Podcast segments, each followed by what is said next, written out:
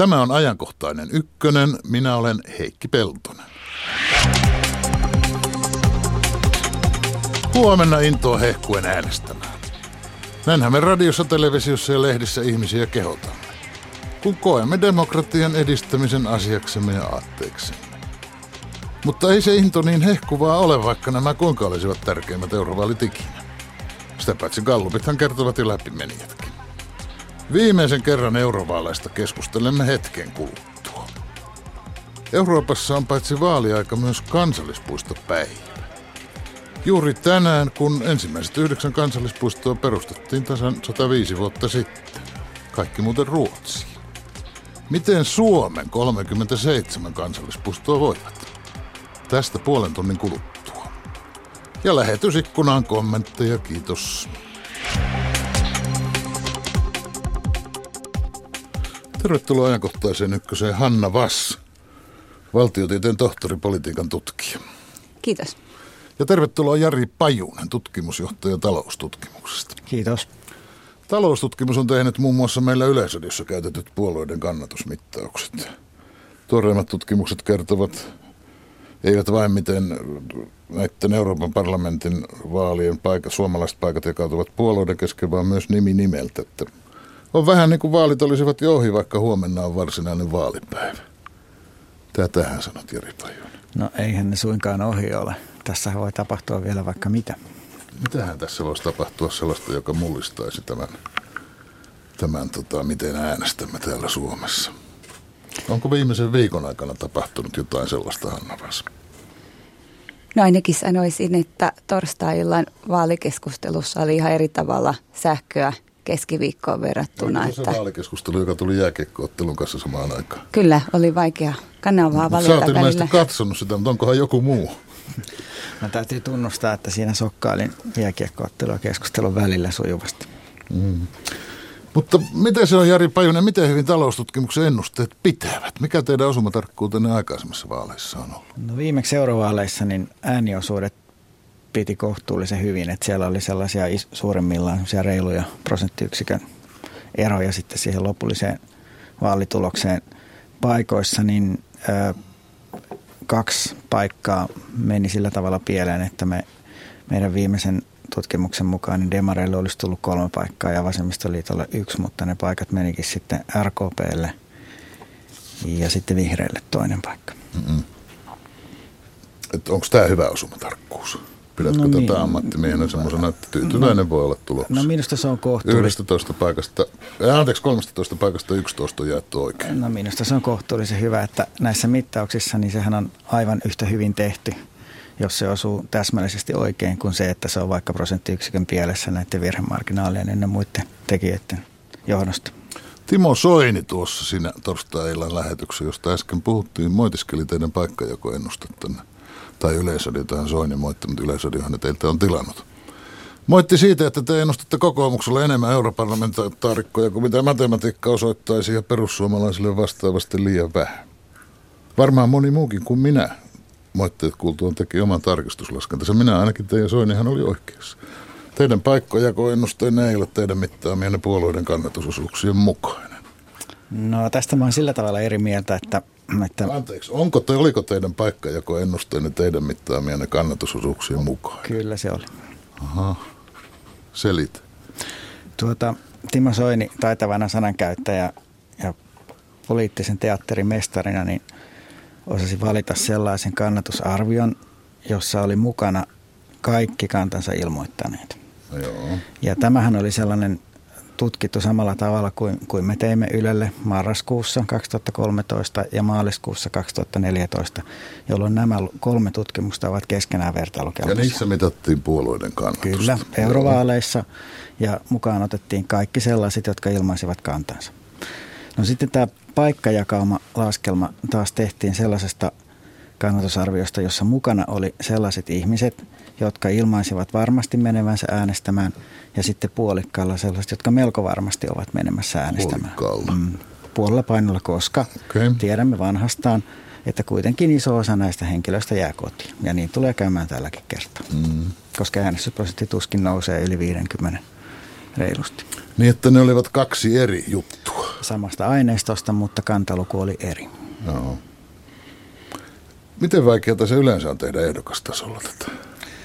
No, puoluekannatuksia on tehty pitkään ja maailmanlaajuisesti vielä pitempään ja niissä on kehittynyt jonkunlainen rutiini, mutta ehdokaskohtaisia. No se on, totta kai se on hankala se, että minkälaista... Siis te voi lyödä mä en tiedä miten te teette tutkimusta, mutta eihän sille ihmiselle, jota haastatellaan, niin eihän sille voida lyödä niin kuin 200 jotain naamaa tuohon ja sanoa, että valitse niistä vai voidaanko? Joo, minun mielestä me keksimme tällä kertaa varsin nokkelan tavan tehdä tämä, eli kysymme ensin, mitä puoluetta kannattaa, ja sen jälkeen, kun ilmaisi tämän puoluekantansa, siis eurovaaleissa, lueteltiin kyllä kaikki sen listan ehdokkaat. Mm-mm. Eli tämä tavallaan kaikilla ehdokkailla oli samanlainen mahdollisuus saada ikään kuin se vastaajan ääni.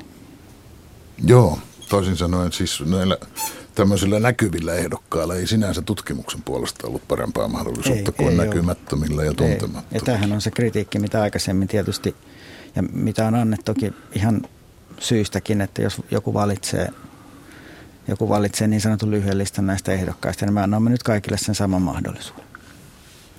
Voiko muuten kysyä tuohon väliin, että muistan, että vielä muutama vuosi sitten keskusteltiin siitä, että olisi jonkunnäköinen embargo ennen vaaleja, eli että näitä kannatusmittauksia ei julkistettaisi enää viimeisellä viikolla.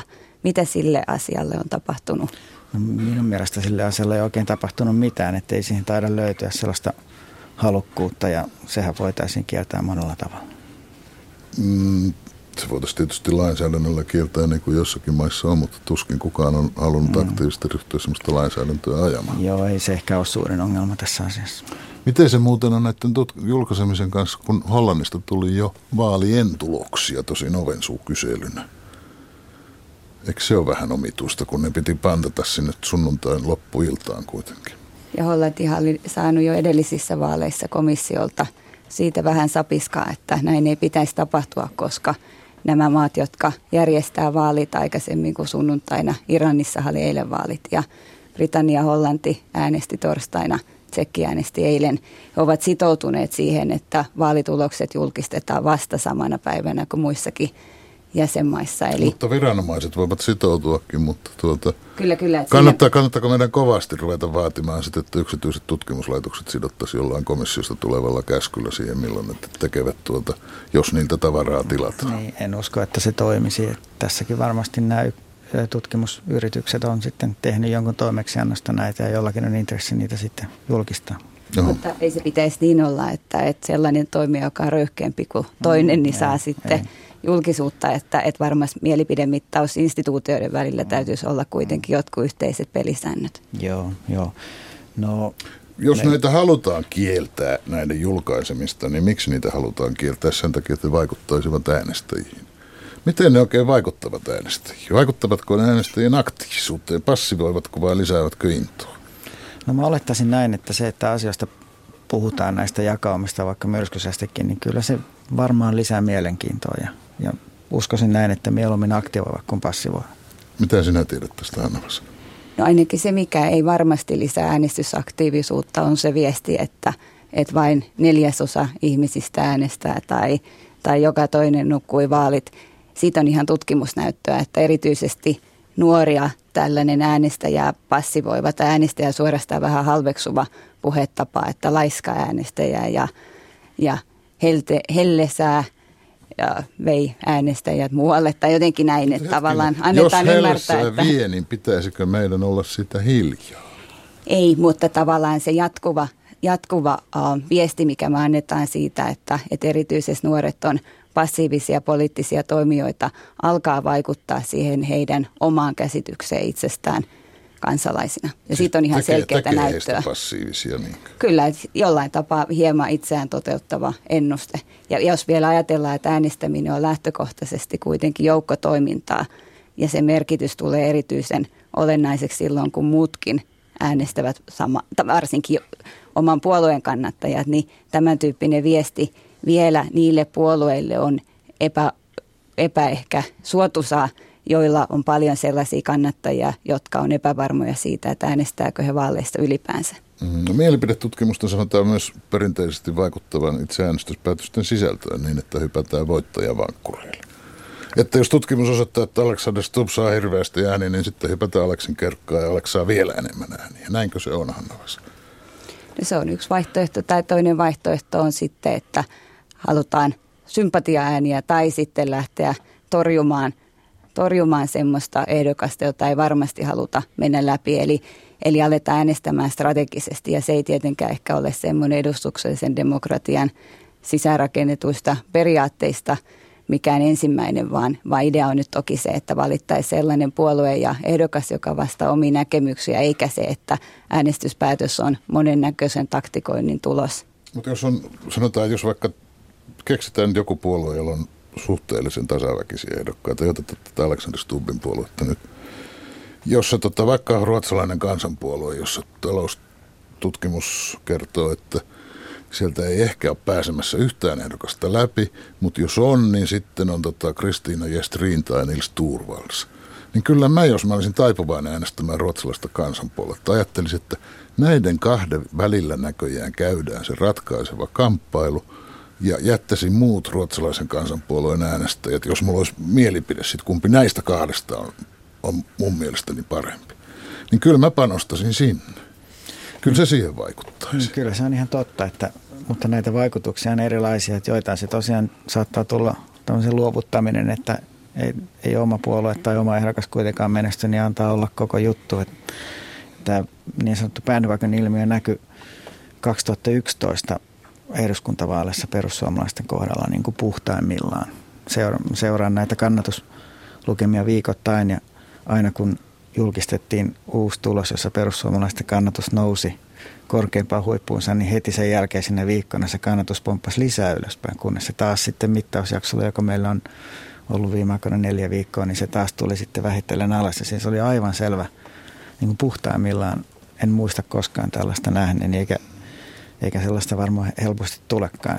Ylipäätään nämä vaikutukset niin riippuu vaaleista ja siitä tilanteesta. Että tässä oli uusi puolue tulossa voimakkaasti mukaan. Se mahdollisti tämä viime kerralla, viime eduskuntavaaleissa. Tutkimuksia kannattaa tietysti verrata ennen kaikkea aina edellisiin samanlaisiin tutkimuksiin. Ja sen takia me usein, me jotka vaan seuraamme niitä tai me toimittajat, me katsomme niin kuin tätä tutkimusta ja tuota tutkimusta. Ja sitten kun ne on erilaisia, niin se on mielenkiintoista, mutta ne voivat olla luonteeltaan sen verran erilaisia, että on selvää, että ne eivät näytä samaa yhtä totuutta, eikö näin ole? No, totta. Mutta sitten kun me etsitään syitä prosenttiyksikön osien muutokselle, niin sen minä ymmärrän, että me toimittajat etsimme syitä ja spekuloimme, mutta niin te ette mielipidetutkijat, sinäkin Jari Pajunen. Että mitä on Kataisen eroilmoitus vaikuttanut kokoomuksen tai Antti Rinteen puheenjohtajaksi tulos demarien suosioon? Mä sanon, että eikö tällainen pohdinta enimmäkseen puhdasta tämmöistä musta tuntuu meininkiä?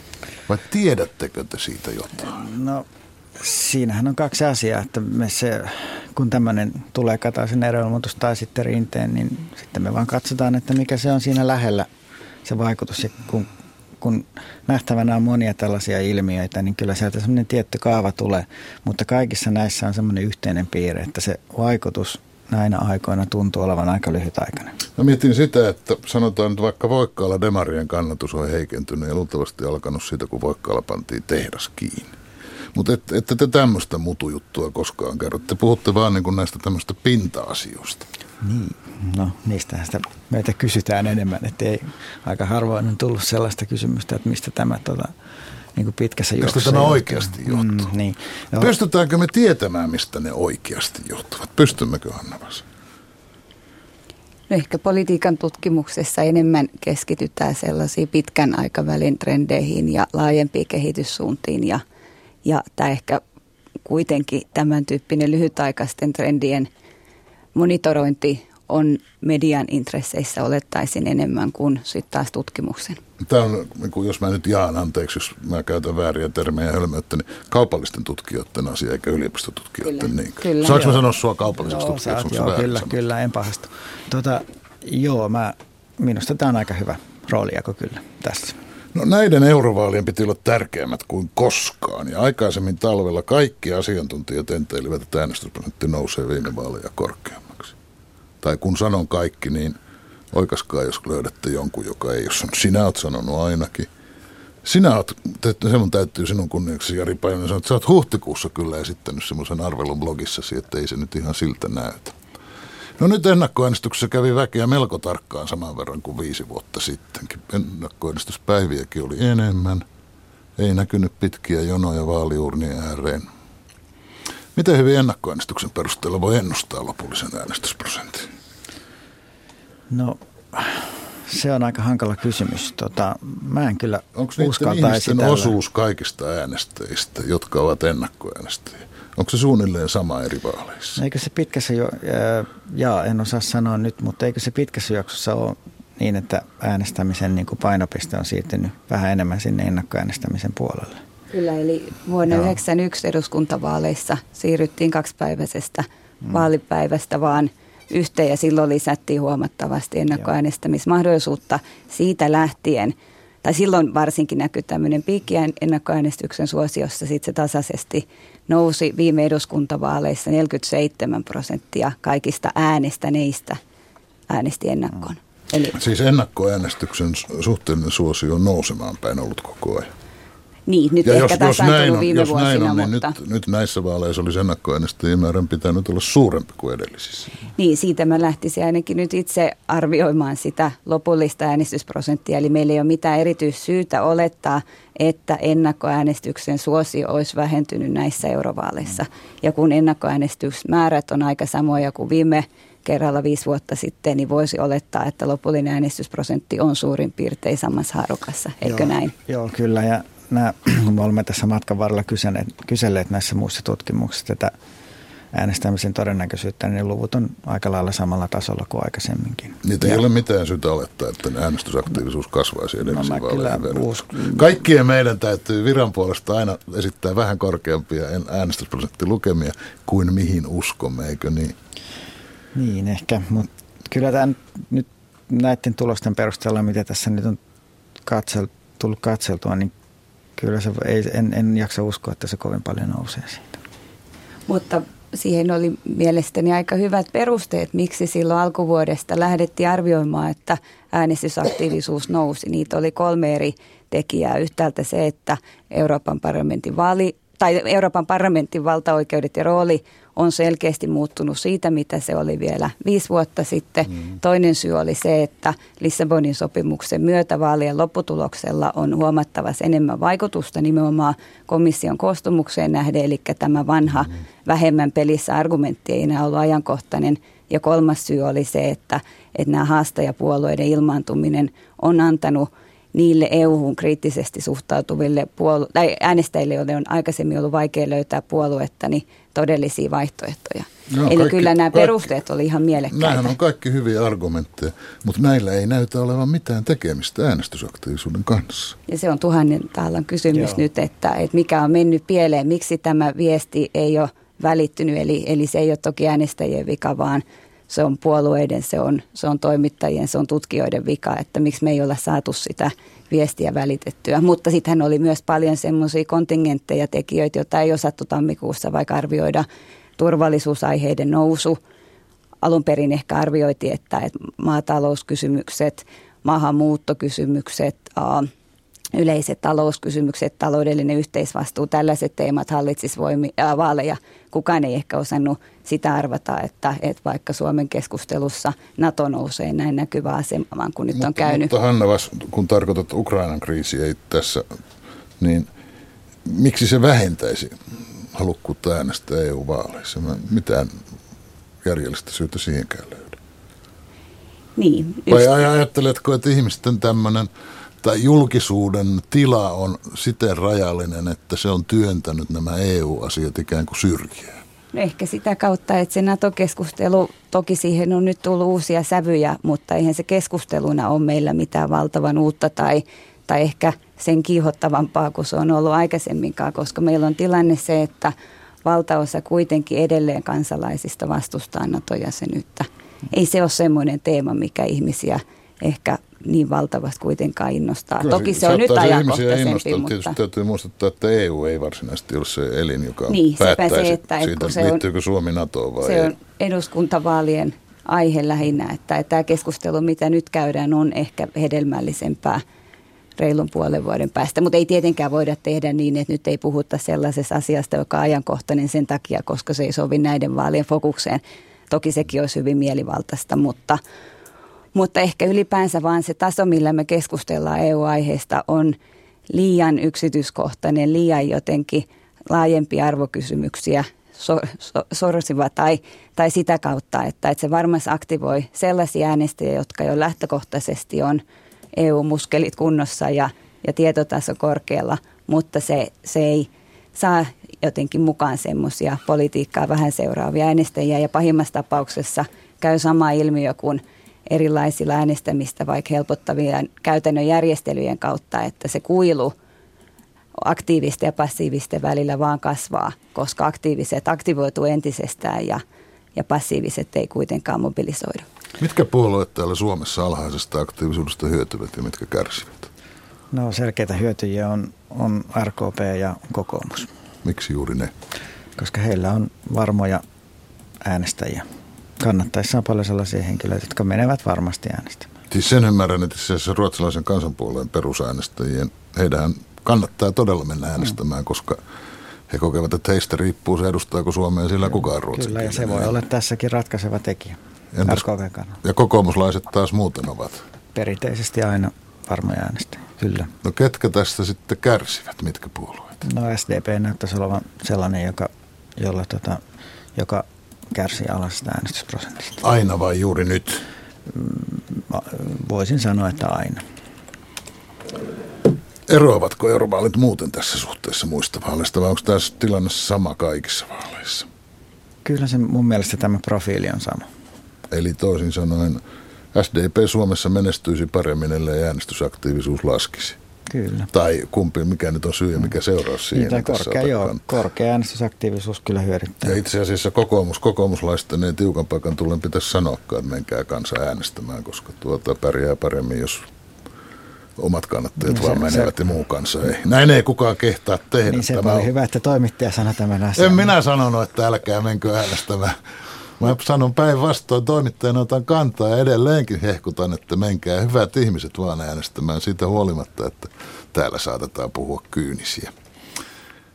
Kun äänestysaktiivisuutta pohditaan tai tutkitaan, niin sehän on tapana asettaa se kysymys niin, että tutkitaan miksi ihmiset tai tietyt ryhmät, se puhuttu aikaisemmin nuorista, Hanna Wass, eivät äänestä. Siis, me siis päätämme, että normaali tilanne on, että äänestetään ja sitten poikkeavia ovat ne, jotka jättävät sen tekemättä.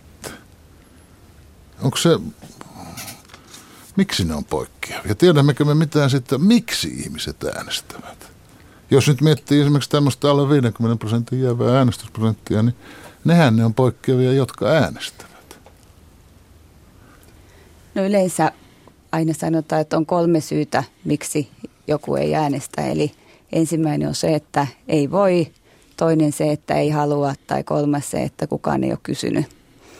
Ja vastavuoroisesti se, että miksi ihmiset äänestää, niin siihen on ehkä kaksi semmoista laajempaa ulottuvuutta. Eli ensimmäinen on tällainen, kutsutaan instrumentaalinen motivaatio, eli se, että mihin äänestämisellä pyritään vaikuttamaan.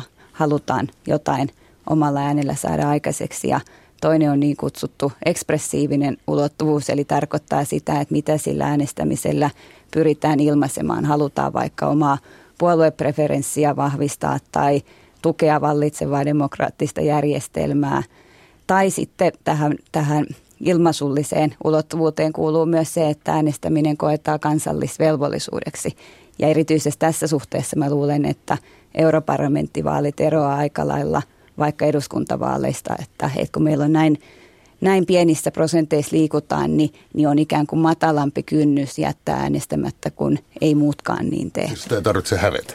Niin, se on jotenkin se äänestämiseen liittyvä normi ehkä pikkusen löyhempi eurovaalien kohdalla. Mutta Hanna Wass, kyllähän minä ymmärrän, että jos ihmisiltä kysytään, niin äänestävä ihminen sanoo, että se on kansalaisvelvollisuus. Tai sanoo, että kannattaa muistaa, että kaikissa maissa ei voi. Tai että se kuuluu, se on semmoinen rituaali, se kuuluu niin kuin joulukirkko.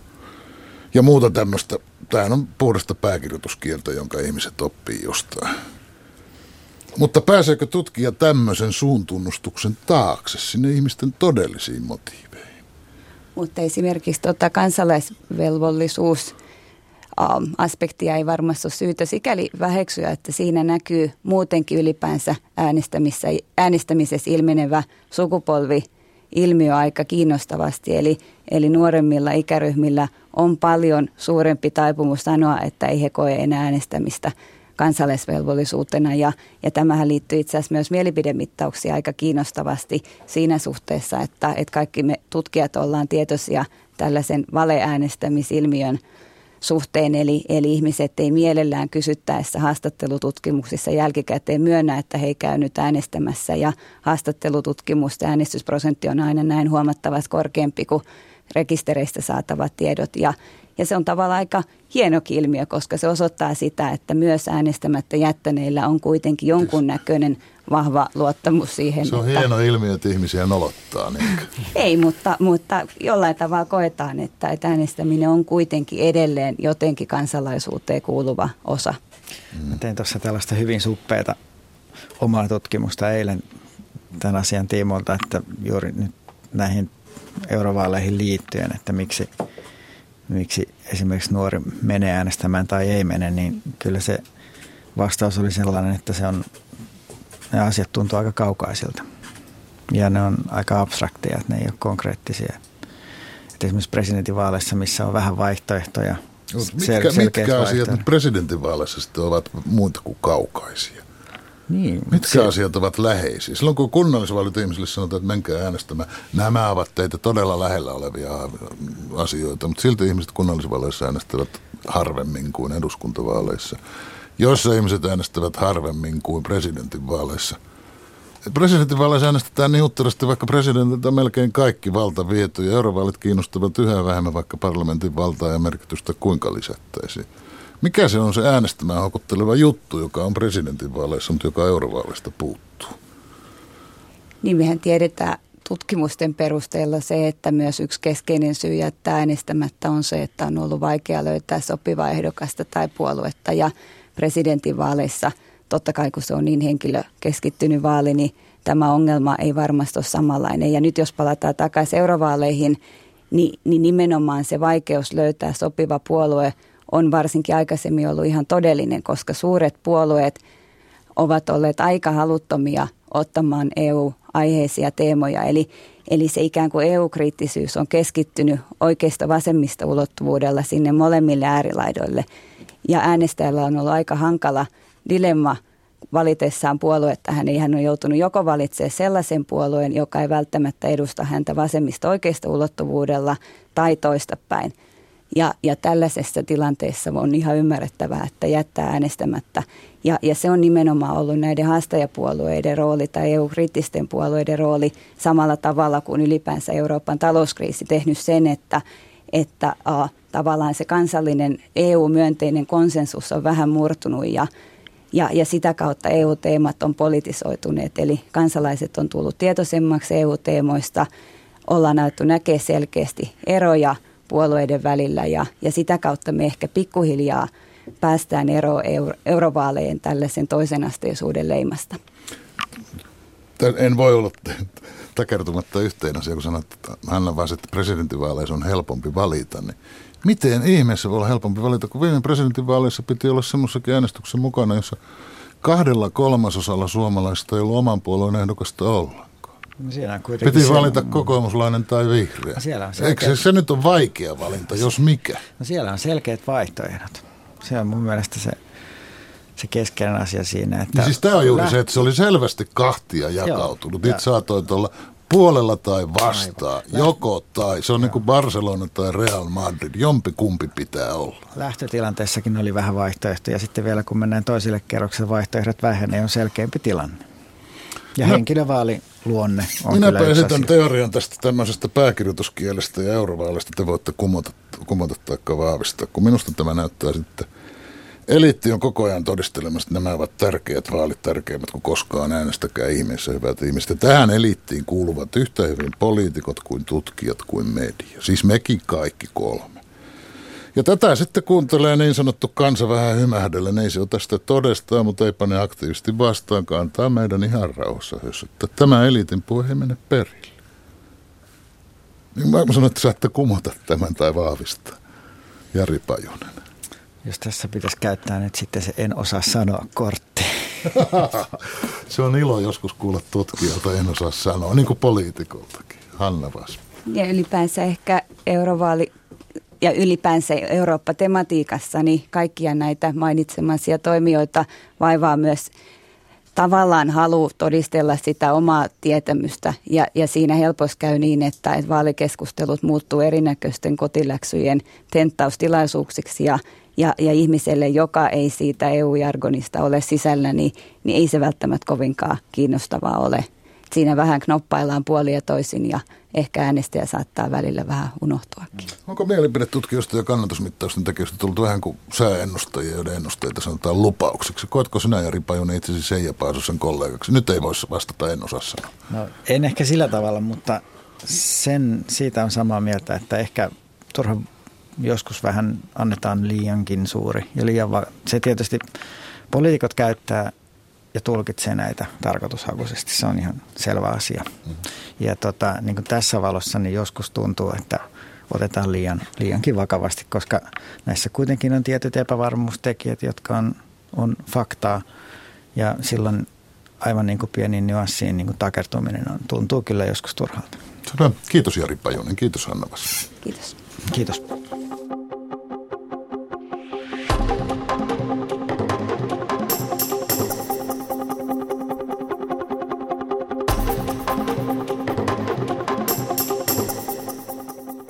Iida Ylinen, terve. Terve Heikki. Pari poimintaa lähetysikkunasta. Siellä Karkki kysyy, ovatko kyselytutkimukset pelkkää rahan polttamista. Ja Anonyymi pohtii, että nyt kun vaalit ovat selvät, kannattaako enää edes äänestää. Ja Tapsa vaan toteaa, että tutkimuksista selviävät kärkkyjät, ne jotka kenties ovat putoamassa. Ja tämä ehkä innostaa äänestämään heitä. Tapsalla muuten täällä toisessa viestissä ja veikkaus äänestysprosentiksi hyvän 39,6. Niin kun mä en heiltä pyytänyt, niin pidetään tämä Tapsan ennuste muistissa. Aikeet perustaa Porkkalaan uudelleen kansallispuisto ovat olleet taas esillä tällä viikolla. Ja ympäristöjärjestö WWF:n mukaan saariston nykyiset kansallispuistot ovat jääneet liian pieniksi ja siksi tarvittaisiin uusi kansallispuisto. Katsotaan miten käy, mutta Heikki, mitä veikkaat, mistä päin maailmaa Suomi otti aikoinaan mallia perustaessaan omia kansallispuistojaan? Ruotsista. Ei, Amerikan tuliaisia ovat Yhdysvalloista. Onko Yellowstone ollut esikuvan? Muun muassa. Nyt tehdään katsaus Suomen kansallispuistoihin puistonjohtaja Erkki Virolaisen johdolla. Hänen kontollaan ovat monet eteläisen Suomen kansallispuistot, kuten Nuuksio, Sipoonkorpi ja Torron suo. Virolaisen tapasin kuitenkin Ruutinkosken kohinoiden äärellä Haltialassa Helsingin keskuspuistossa, joka muuten täytti juuri 100 vuotta.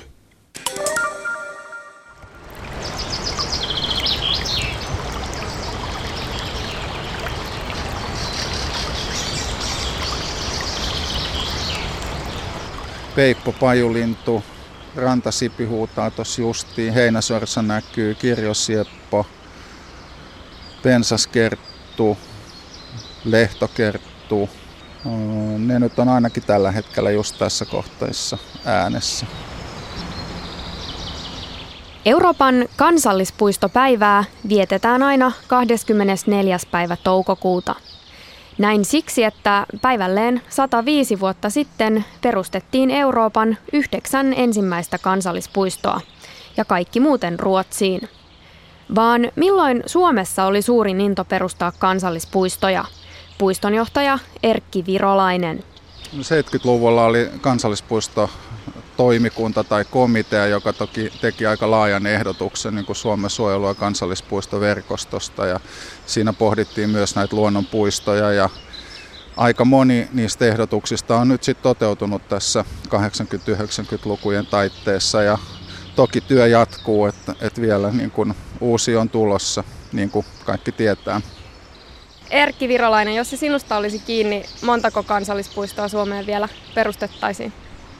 Omana henkilökohtaisena mielipiteenä, niin mun mielestä monta meidän nykyistä kansallispuistoa pitäisi laajentaa ja niiden toimivuutta parantaa.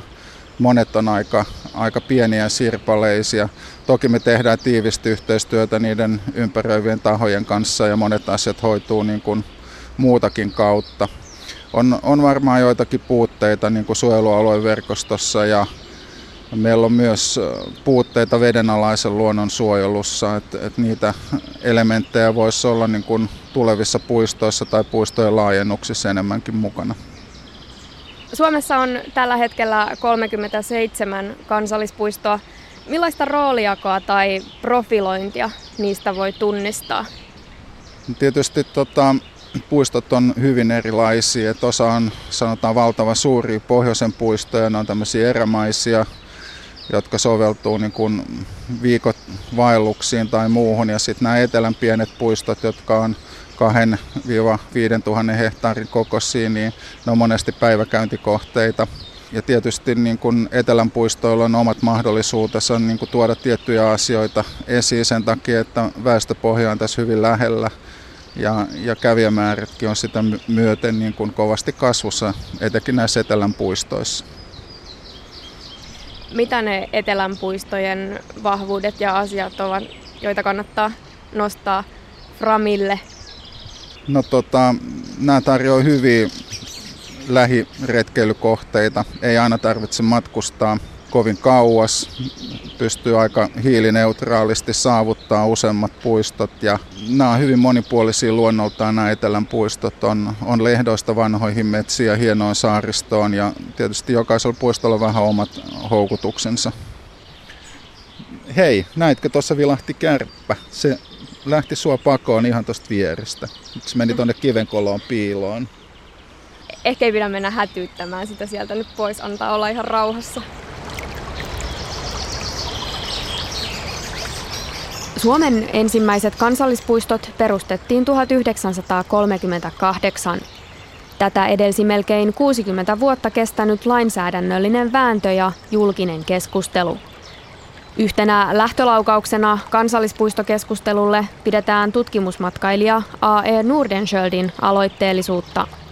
Hän esitti jo vuonna 1880, että valtion maille ryhdyttäisiin perustamaan suojelualueita. Monet vanhimmista suomalaisista kansallispuistoista jäivät talvia jatkosodan jälkeen rajan taakse, mutta sotakorvauksista ja jälleenrakennuksesta huolimatta uusia pystyttiin perustamaan tilalle.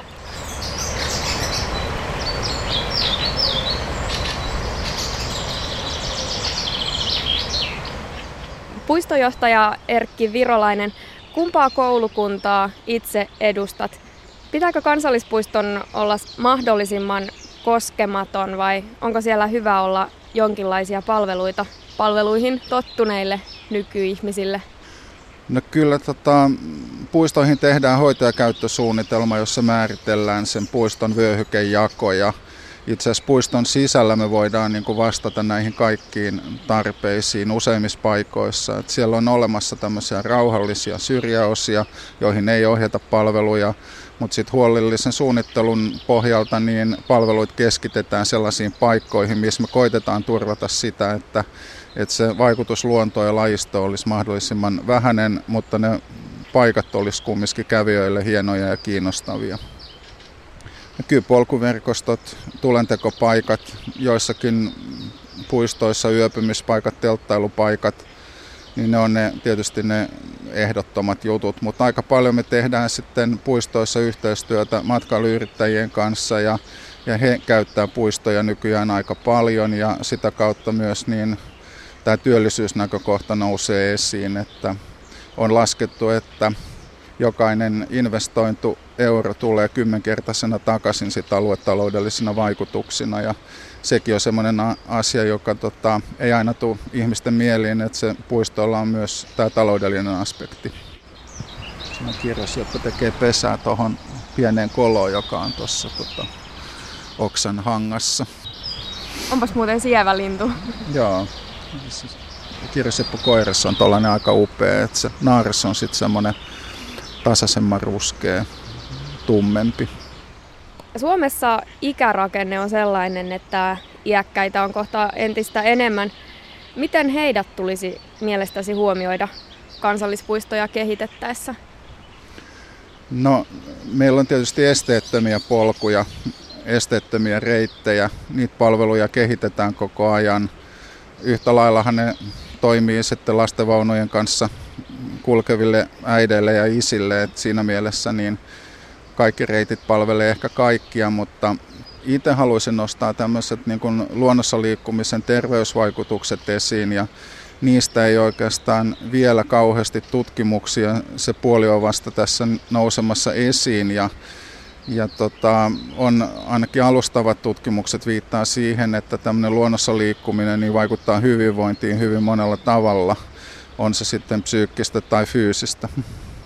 Itse muistan lukeneeni uutisen, jossa oli tutkittu, että jo 5 minuuttia metsän helmassa rauhoitti ja laukaisi stressiä.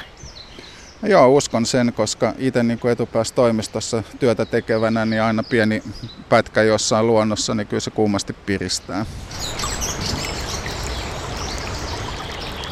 Puistonjohtaja ja biologi Erkki Virolainen pitää kansallispuistojen tärkeimpänä tehtävänä luonnonsuojelutietoisuuden ja ympäristövalistuksen eteenpäin viemistä laajalle yleisölle. Et ymmärretään, että miksi luonto ja lähiluonto ja lajisto on tärkeää, ja ihmiskunta ja ihmiset on riippuvaisia itse asiassa niistä ekosysteemeistä ja luonnonlaista, jotka on.